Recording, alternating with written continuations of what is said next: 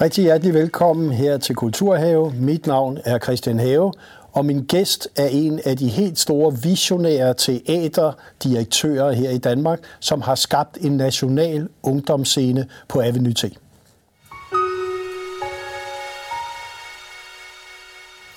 Velkommen, Jon Steffensen. Tak, Christian. Siden 2011 er det vist? Ja, det passer. Ja. Har du kæmpet på Avenue T for at få det teater til i det hele taget, for det første til at overleve, og så har du så kæmpet for at skabe en ung, en ungdomsprofil, mm-hmm. ikke en børneprofil. Nej. Nej. Hvorfor har Danmark brug for en national scene for unge mennesker? Jamen, du sagde det jo næsten med at sige, ikke en børneprofil, at vi har et fantastisk børneteater i Danmark. Utroligt stort og meget dygtigt børneteater. Og vi har et rigtig dygtigt voksenteater også. Men det er ligesom, der er sådan en missing link fra, at når børn ikke længere behøver deres forældre til at gå i teateret, og til de bliver omkring midt 30'erne, der har teateret ligesom tabt en generation, eller i hvert fald tabt de unge. Og mens filmen har gør enormt, dansk film gør enormt meget for at fange de unge, litteraturen gør, sport, gaming, ja næsten alt det andet, så har teater ligesom øh, givet lidt op over for de unge. Det synes jeg er synd. Fordi teater er ved naturens grund synes jeg er fantastisk, men også at teater kan påvirke og danne og være med til at påvirke unge der, hvor vi er mest omstillingsbare, der er, når vi er unge. Hvorfor skulle teater ikke gøre det? Og der gik jeg og tænkte på, er det teater, der, er det de unge, der svigter teater, eller er det teater, der har svigtet de unge? Og der måtte jeg desværre sande, at øh, det er teateret, der har svigtet de unge, og det måtte vi gøre noget ved. Og det gjorde du så med Avenue T, og man kan vist roligt sige, er der nogen, der har været ude i bølgedale, udfordringer, økonomiske udfordringer, så er det dig gennem mm. de år her.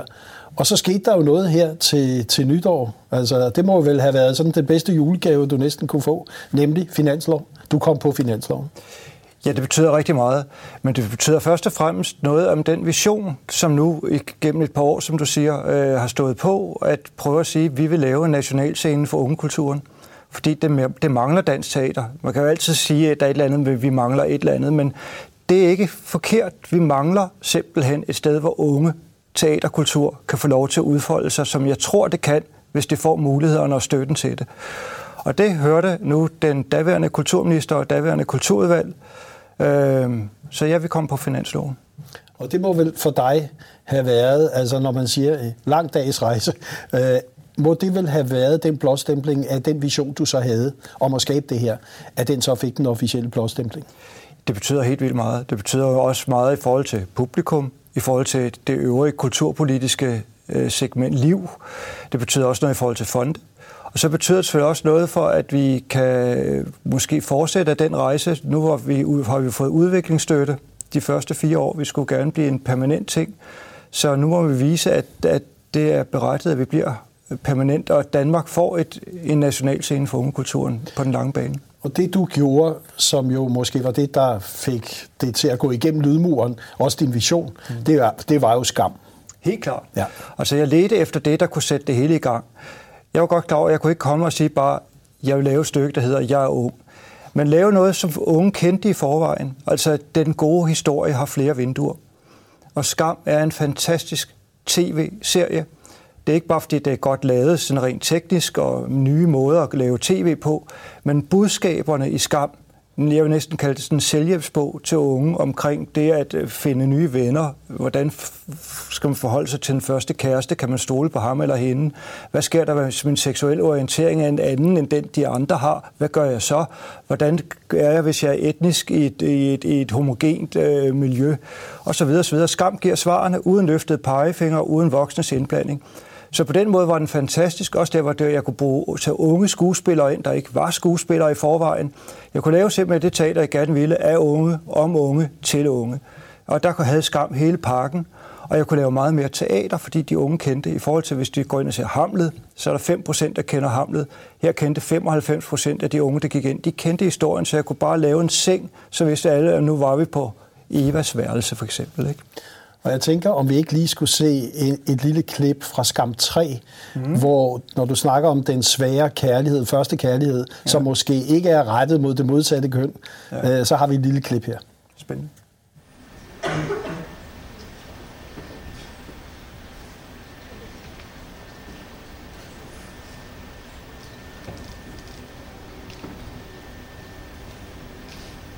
Jeg tror, livet er en film, hvor man være instruktør over sit eget liv. Hvor man selv bestemmer, hvad der kan ske. Jeg er ikke helt enig. Du er ikke helt enig. Nej.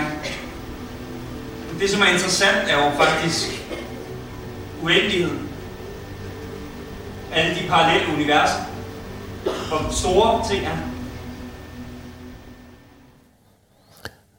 Et tema som homoseksualitet, mm. ung kærlighed osv. Ja. Øh, de reaktioner, du har fået på at lave skam fra de unge, hvordan har de været? Har, har det været sådan, som du, nu siger jeg, drømte om, forestillet dig? Det har været meget mere.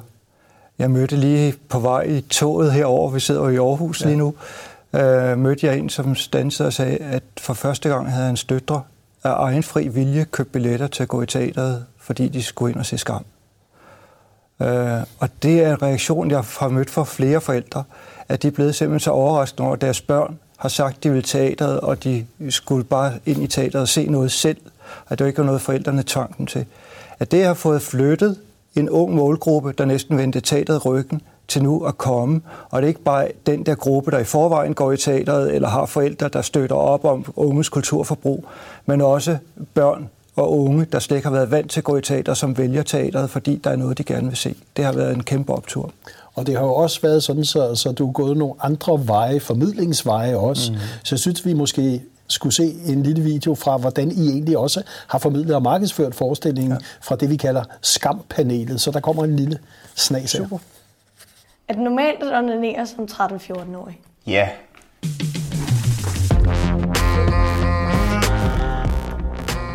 Jeg synes, det er meget svært at skille mig ud, uden at folk dømmer mig nogen råd. Det er et godt spørgsmål. Ja, det er virkelig godt spørgsmål. Det første, man skal tænke, er, at du ikke er alene med den tanke. Altså, jeg vil ved med, at der er mange andre i hende eller hans klasse, som har det på præcis samme måde.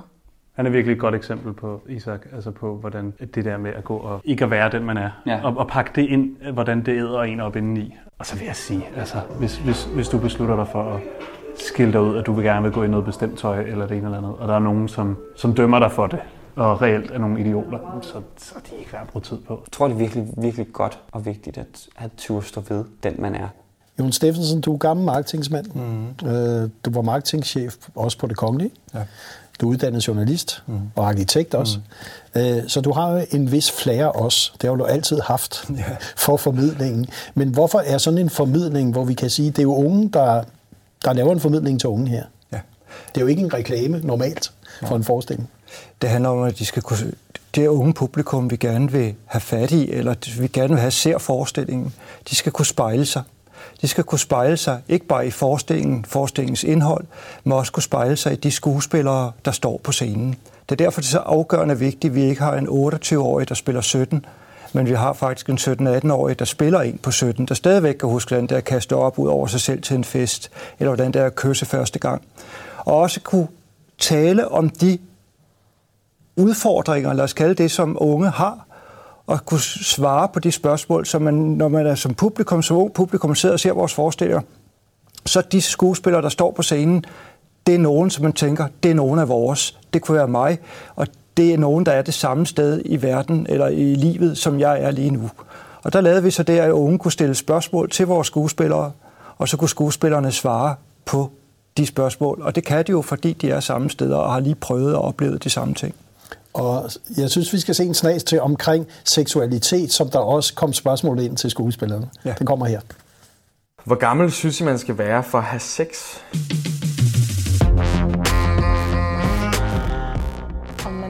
13, eller om man er 18, eller 25. Det handler virkelig om at gøre det, når man føler sig klar, og man har lyst, og man er med en person, man føler sig tryg med, en person, man har lyst til at gøre det med, en person, der er sød og rar. Det kan i hvert fald være det. sindssygt enige om det, ikke?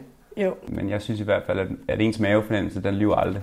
Man skal bare lære at lytte til den. Hvordan er det at få nogle nye venner, som du ikke kender? Det er fantastisk at få nye venner. Noget, man, man aldrig bliver for gammel til. Der må simpelthen være en masse udfordringer ved at skulle arbejde professionelt med unge, som måske ikke er så professionelle som professionelle skuespillere. Så har det ikke været en kæmpe udfordring også? Jo, det har det været. Og det er klart, at det, det kan godt være, at vi taber noget på det psykologiske øh, og på det der skuespilfaglige.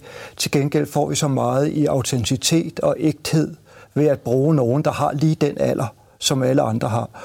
Vi har snakket meget med Martin Lyngbo, som var den første øh, instruktør på Skam 1 og også på Skam 2, hvor han jo faktisk mente, at vi skulle bruge uddannede skuespillere. Altså jeg synes, det, det er et problem, at alt for ofte, når vi laver ungdomsteater, så er det nogen, der er 28 år, der spiller ind på 17, så synes jeg allerede, at vi har tabt fuldstændig vores berettigelse, og vi, vi skaber en eller anden form for noget, der ikke bliver ægte i sin, bund, og sin grundstemning. Og så sagde vi, okay, vi sagde Martin, lad os give det et shot, og så kastede vi blandt 100, fandt vi de syv, som spillede med i Skam 1. Og det har været rigtig, rigtig spændende. Det gik jo i gymnasiet, Sylvester Byder, en af dem, og Frida Krøjholdt. Og de er jo begge to senere blevet store øh, skuespillere i tv-serier og på dansk film. Øh, og ja, vi kunne bryde et eller andet mønster om, at man skal komme fra en dansk skuespillerskole for at, at klare sig på en dansk scene. Det, det har vi ligesom brudt, øh, og det har været sjovt at være lidt disrupting lige der. Jeg tænkte på her, øh, Skam 3 skete der jo også det usædvanlige, at den fik rigtig, rigtig fine anmeldelser. Ja. Og det var måske ikke lige det, man ville have forventet.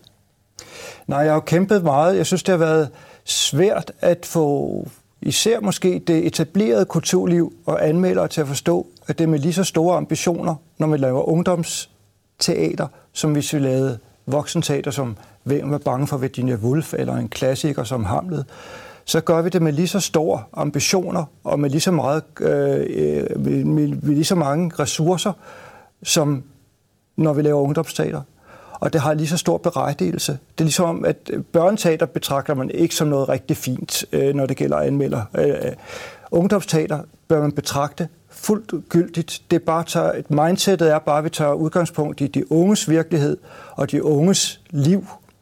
Men derfor er vi jo voksne jo ikke ekskluderet. Men mindsetet er det samme, som hvis man tager udgangspunkt i et voksnes liv, som i de unges liv, når det gælder om at lave noget teater, som har en kulturel eller en, en, kulturværdi, kan man sige. Og, og det er egentlig at til premieren på Skam 3 opleve at få gode anmeldelser, og måske også en opmærksomhed. Det synes jeg lige, vi skal se et lille klip på her. Ja. Det er jo det, der er så rart at mærke her. Det er jo, det rører folk. Altså, jeg, fuck, det er fedt.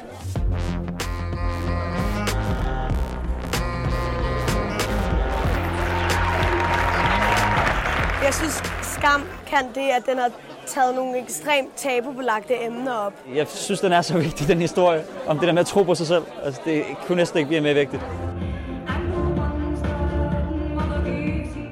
For eksempel den her sæson med Isak og Evan med homoseksualitet. Jeg har mange venner, der har svært ved at være i det, så jeg synes, det er fedt, at der bliver sat et fokus, som unge ligesom kan spejle sig i.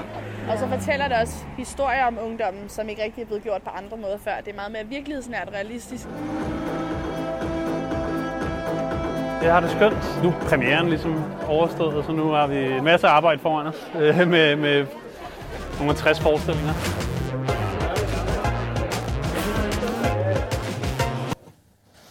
Og vi er i fuld gang med Kulturhave. Mit navn er Christian Have, og min gæst her er teaterdirektør Jon Steffensen fra Avenue T, og vi sætter fokus på de unge og de unge skuespillere, de unge kunstnere og det unge publikum.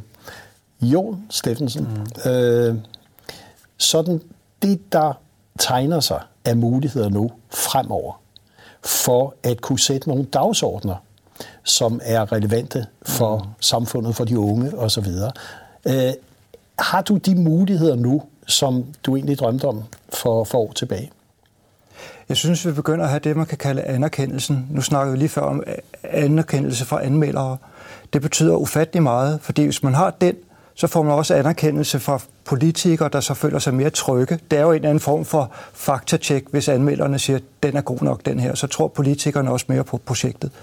Jeg synes, vi har anerkendelse nu, til vi kan gå videre. Og vi kan gå ud af den vej, hvor jeg sagde, jeg talte om det mindset, at hvis man først har mindsetet på det unges liv, så vrimler det med sindssygt gode historier. Ikke bare til scenen, men også til sikkert bøger og romaner og film og hvad ved jeg. Men vi har anerkendelsen, og den skal vi bruge nu til at blive endnu mere modige til at tage udgangspunkt i de unges liv og unges historie. Og et af, af de modige tiltag, I kommer med, som ligger fremover nu, mm. det er jo mm. Greta Thunberg, hvor I simpelthen den første teater i verden, ja. vel, laver en teaterforestilling om hende ja. og hendes kamp.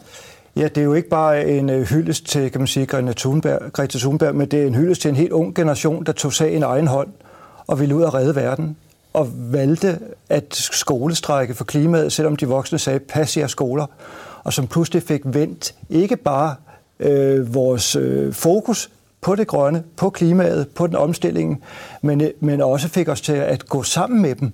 Det var de unge, der skabte revolutionen, og så kom vi andre fodslæbende efter.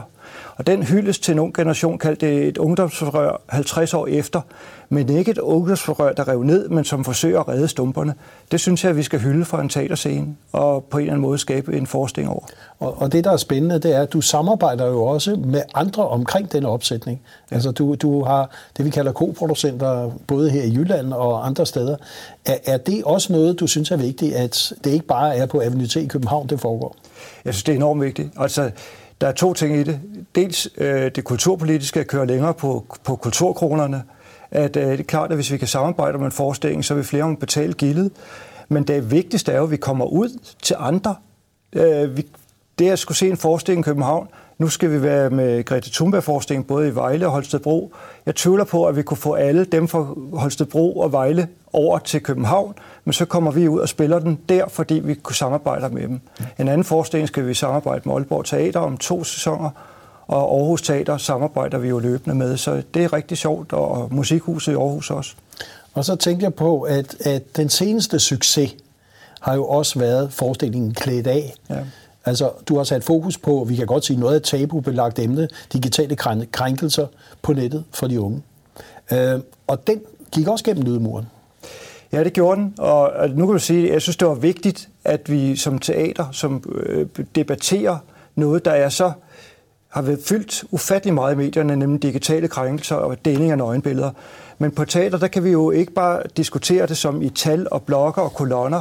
Vi kan faktisk sætte et, men, et menneske ind på en scene, så man faktisk forstår, hvad betyder det her over for unge? Hvad betyder det for delt et, billede, øh, et nøgenbillede på nettet? Hvordan skal en ung pige, det er jo først og fremmest piger, der går ud over det her, hvordan kan hun leve, eller kan hun overhovedet finde ud af at leve med det at blive delt på nettet? Og hvordan kommer hun videre og erobrer, kan man sige, sin krop tilbage? Det synes vi var, eller jeg synes, det var meget, meget vigtigt, at vi på den måde bakket op om pigers ret til at have et seksuelt liv. Jeg synes lige, vi skal have en lille video med forestillingens forfatter og instruktør, der fortæller lidt om forestillingen. Ja. Forestillingen Klædt af handler om seksualitet og grænser på nettet, og den handler om ejerskabet over ens egen krop og ens egen historie, og den handler om alle de velmenende voksne mennesker og autoriteter, som står rundt omkring en, og faktisk er en del af en kultur, der muliggør digitale krænkelser i sidste ende. Vi har arbejdet med den her forskning sindssygt meget på at skabe et rum, hvor vi sammen i en begrænset tid kan tænke over, hvad digitale krænkelser er, mm. øh, og hvad det gør, og hvem vi gør hinanden til, når vi kigger på hinanden gennem et kamera disse meget aktuelle kontekster, du mm. sætter forestillingerne ind i, er det også en af nøglerne til at engagere de unge? Det tror jeg. Altså, det, hvis det ikke handler om de unges liv, altså det hele udgangspunkt er, det skal handle om det liv. Det skal handle om der, hvor det er lige nu, hvor hormonerne fræser. Det skal ikke handle om det levede liv. Det kan vi tage senere. Men det skal handle om lige der. Og de aktuelle udfordringer, det er at være ung. Det er fantastisk at være ung, men man har også noget, som gør, at teateret kan gå ind og være en guide, jeg sagde en selvhjælpsguide før, men det er i hvert fald vigtigt at kunne spejle sig og vide, at du ikke er alene, og sidde 400 mennesker sammen og opleve et fællesskab omkring det, som vi alle sammen går og bøvler med, når man er ung, men som er også en fælles mængde for dem. Og oplever du, at de unge, fordi du er jo i dialog med dem, mm. du snakker jo ikke om dem, du snakker jo med dem i ja. dialog. Oplever du, at de har en form for bevidsthed omkring, hvad det digitale egentlig er. Altså hjælper det, egentlig mit spørgsmål, at lave sådan en forestilling og sætte fokus på det? Lige her tror jeg, det hjælper om at sige, at det er okay. Altså her er det øh, en kæmpe opbakning til piger. Og så er det øh, at sige, det er okay. Altså det at dele billeder på nettet, nøgenbilleder på nettet, det er kommet for at blive. Man skal bare kun dele dem med sig selv og ikke give det videre. Altså sådan helt basale digitale dannelsesregler. For forældrene kan ikke hjælpe, de har ikke været der. skolerne er slet ikke gearet til det endnu, så kan kulturen måske gå ind og bidrage til at tage noget op og måske sætte noget i gang, som hjælper til, at der kommer orden i sagerne, i hvert fald at de unge kan, kan have et trygt liv, også i den digitale verden. Det samme vi gør med Greta Thunberg-forskningen. Bidrager til, at grøn omstilling, det er noget, vi skal kunne debattere og flytte hinanden omkring. Øh, og der tror jeg, at teateret også kan noget. Og det, der har været interessant at se, det er jo, at du har fået en ekstraordinær synlighed i, skal vi sige, de mere traditionelle medier, som mange i talerbranchen ikke får, på grund af netop den her aktuelle kontekst. Jeg synes lige bare, vi skal se teaseren fra klædt af. Ja. Altså grænsen, hvor min krop stopper og verden begynder, den er væk. Og der er ikke længere forskel på min krop og verden. Jeg er på skærmen. Nej. Jeg er i telefonen, der bipper. Hele tiden. Jeg har gjort mig helt åben. Min krop er bare sådan en ting. Mit sprog en losseplads. Jeg er åben. Hele tiden fri. Jeg sover ikke længere. Hele tiden åben. Vågen. Det, der er interessant med denne her trailer, mm det er jo, at den i sit formsprog, æstetik og alt muligt andet, ligger så langt væk fra teater, så det kunne have været alt muligt andet. Ja, og sådan betragter unge det også. Unge tænker ikke teater, biograf, parken, gaming. De tænker bare, jeg skal ud og opleve noget. Og jeg vil meget, meget gerne have, at teater flytter sig fra at være sådan teater sådan, at det er en modstand, at man skal gøre sig ekstra umage, eller at vi er ikke fine nok. Altså, der er en masse fordomme omkring teater, som teater selv har været med til at bygge op. Dem vil jeg gerne rive ned. Og det gør jeg blandt andet også. Den der, vi, vi brugte det der også i, som biografreklame, og vi brugte den på YouTube, og alle mulige andre steder. Unge skal simpelthen få en lyst til at gå ind, og de skal ikke tænke på, om de skal det ene eller det andet sted. De skal bare gå ind og have en oplevelse. Og det er meget vigtigt, at teater mere og mere åbner op og river de der mure og barriere og grænser ned for, hvad teater er.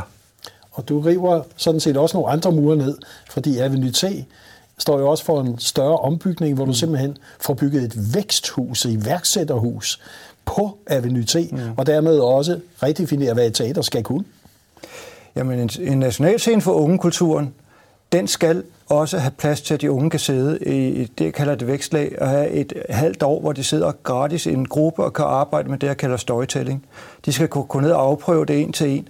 Altså et teater er ikke kun der, hvor selve forestillingen er mellem 20 og 21, 30 eller hvad det nu er. Et teater til unge, det er i gang hele dagen og tiltrækker på en eller anden måde et laboratorium, kan man sige, en udvikling. Jeg mener, vi mangler simpelthen det at kunne forske i unge kultur og teater. Jeg ved, de har det i Norge i Oslo. De har det også lidt i Tyskland. Vi har det ikke i Danmark. Når vi er så undskyld skide dygtige til at lave børneteater, skulle vi ikke også blive lige så skide dygtige til at lave ungdomsteater? Og din vision for Avenue T, hvis vi nu kigger 3 til fire år frem, hvad er det? Ja, der er, at vi kan holde snuden i sporet, at vi bliver et permanent øh, teater på finansloven, øh, og at vi står med det væksthus, og jeg måske om en fire år, når det hele er færdigt, kan aflevere det til en ny, sprudlende, stærk, ung, sikkert kvindelig teaterchef, og sige, værsgo, nu står det der, nu er det din opgave at føre det videre. Vi ønsker dig rigtig held og lykke, Jon Steffensen, med din vision og de kommende år. Tak, tak. fordi du kom.